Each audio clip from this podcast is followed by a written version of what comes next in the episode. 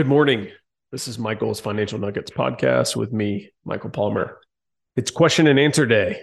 Um, so, first of all, thank thank you to those that have been listening and sharing this podcast with others. Uh, please keep giving me feedback on on different topics that you'd like to hear more about.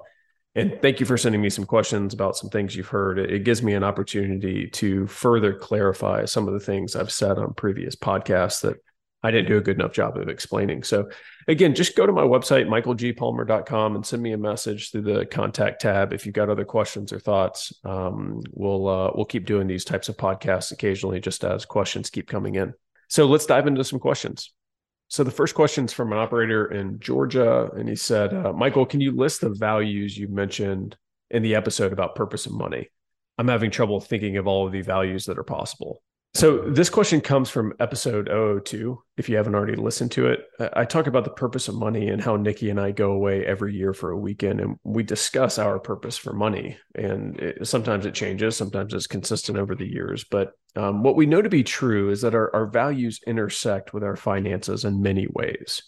For example, if I spend $250,000 on a car, it's probably going to be pretty difficult for me to love my family it's going to be hard to take adventures and vacations with them. So those are competing values. I guess I could spend two hundred fifty thousand dollars on an RV or something like that, but I, am not going to go do that. But uh, you get the point. I'm not necessarily saying it's wrong to spend that amount of money on a car.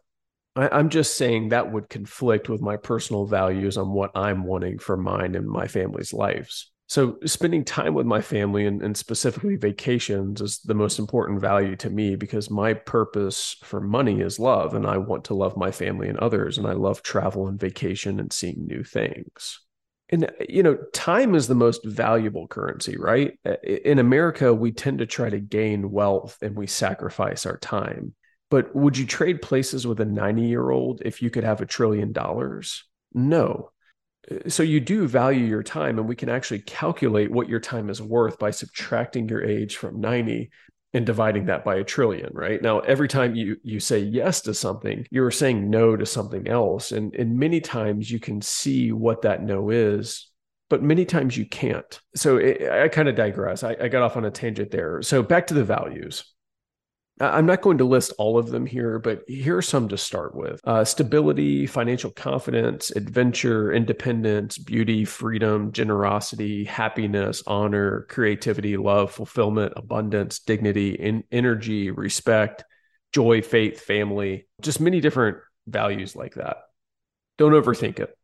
So the second question comes from an operator in, uh, from South Carolina and uh, and he simply just asked, "How do financial advisors get paid?" And and this is another great question that I accidentally forgot to cover on episode 04 when I talked about choosing a financial advisor.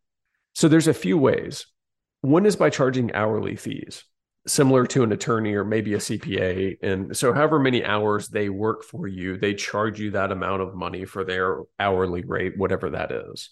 Another way is an annual fee that they can renew every year and it's flat. It's a flat cost unless y'all agree to increase it depending on the scope of the work or some other reason. Advisors can also have insurance licenses that allow them to broker insurance and get paid a commission, such as, you know, an easy example is life insurance. If you buy life insurance from someone, they are more than likely getting a commission from that company that um, you actually put the life insurance in force with. So advisors can also charge an AUM fee, which is an assets under management, AUM. And this is a fee that comes directly out of the investments that are managed. So generally, the industry standard is around 1%. So if you have $100,000 invested with an advisor and the advisor charges you 1%, you would pay $1,000 per year to that advisor. And typically, a quarter of that 1% fee comes out every quarter, which makes the 1% annual.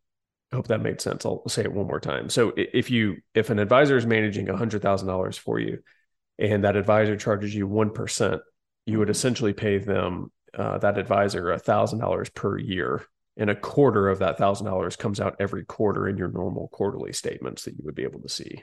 And, and so advisors can can charge any of these ways. They can do all of these ways. I'm not advocating for any of these ways. I'm just simply telling you that it's important to understand and just make sure you know exactly how much and how they are being compensated. Uh, next question is from an operator in Georgia. Um, if you don't budget, how do you know how much you should spend?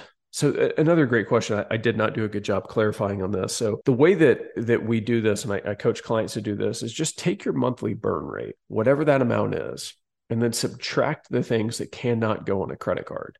For example, my mortgage cannot be paid on a credit card and a couple of utilities. So let's just say, for example, that my burn rate is twenty thousand dollars a month, and the mortgage and utilities total five thousand. So I send that twenty thousand dollars every month over to my family checking from my war chest account and I know that 5000 is already spoken for in the form of my mortgage and utilities. So my credit card bill has to stay under $15,000 for that month. Now, I don't care how many times Nikki gets a manicure and pedicure now, right?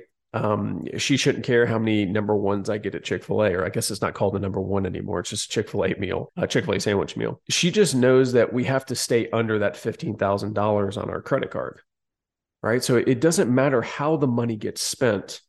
It, it, just has to stay under whatever that number is. And, and yes, I am a fan of credit cards as long as you pay them off monthly. Uh, next question, we'll do a couple more. Uh, this is a, a, question from an operator in Virginia. You talked a lot about illiquid retirement in real estate. What's an example of a liquid investment account? So this would be something like a joint investment account or a TOD account, which is transfer on death uh, something that does not have rule, rules on it on when you can pull the money out. So this could be like stocks, bonds, mutual funds, ETFs, indexes, just things where you can get your money in a day or a week without paying penalties. But you can still invest all of this money the exact same way as you invest in the 401k if you want to. It's just not tied up. So, last question. Eh, this is from another operator in Virginia. I've noticed a couple times that you use the S&P 500 as an example, but you say you don't advise clients to invest in the S&P. Why and what do you use?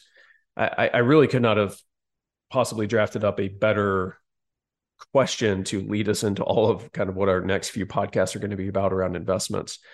But it, clients of mine do still invest in funds that follow the S&P 500. It's just not the majority of their invested money like most portfolios out there many people are heavy in the S&P 500 for a few reasons, but I think one of the simplest is that it seems easy. So if you think about it logically, if I'm in the S&P 500 and I hear that markets are up, I can expect my account to be up, so I'm happy.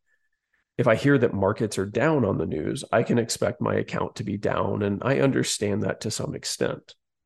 Again, the news is mostly talking about the S&P 500 or the Dow Jones or the big tech stocks like Nasdaq. And historically, we know that there have been better rates of returns in small and value stocks than in large stocks.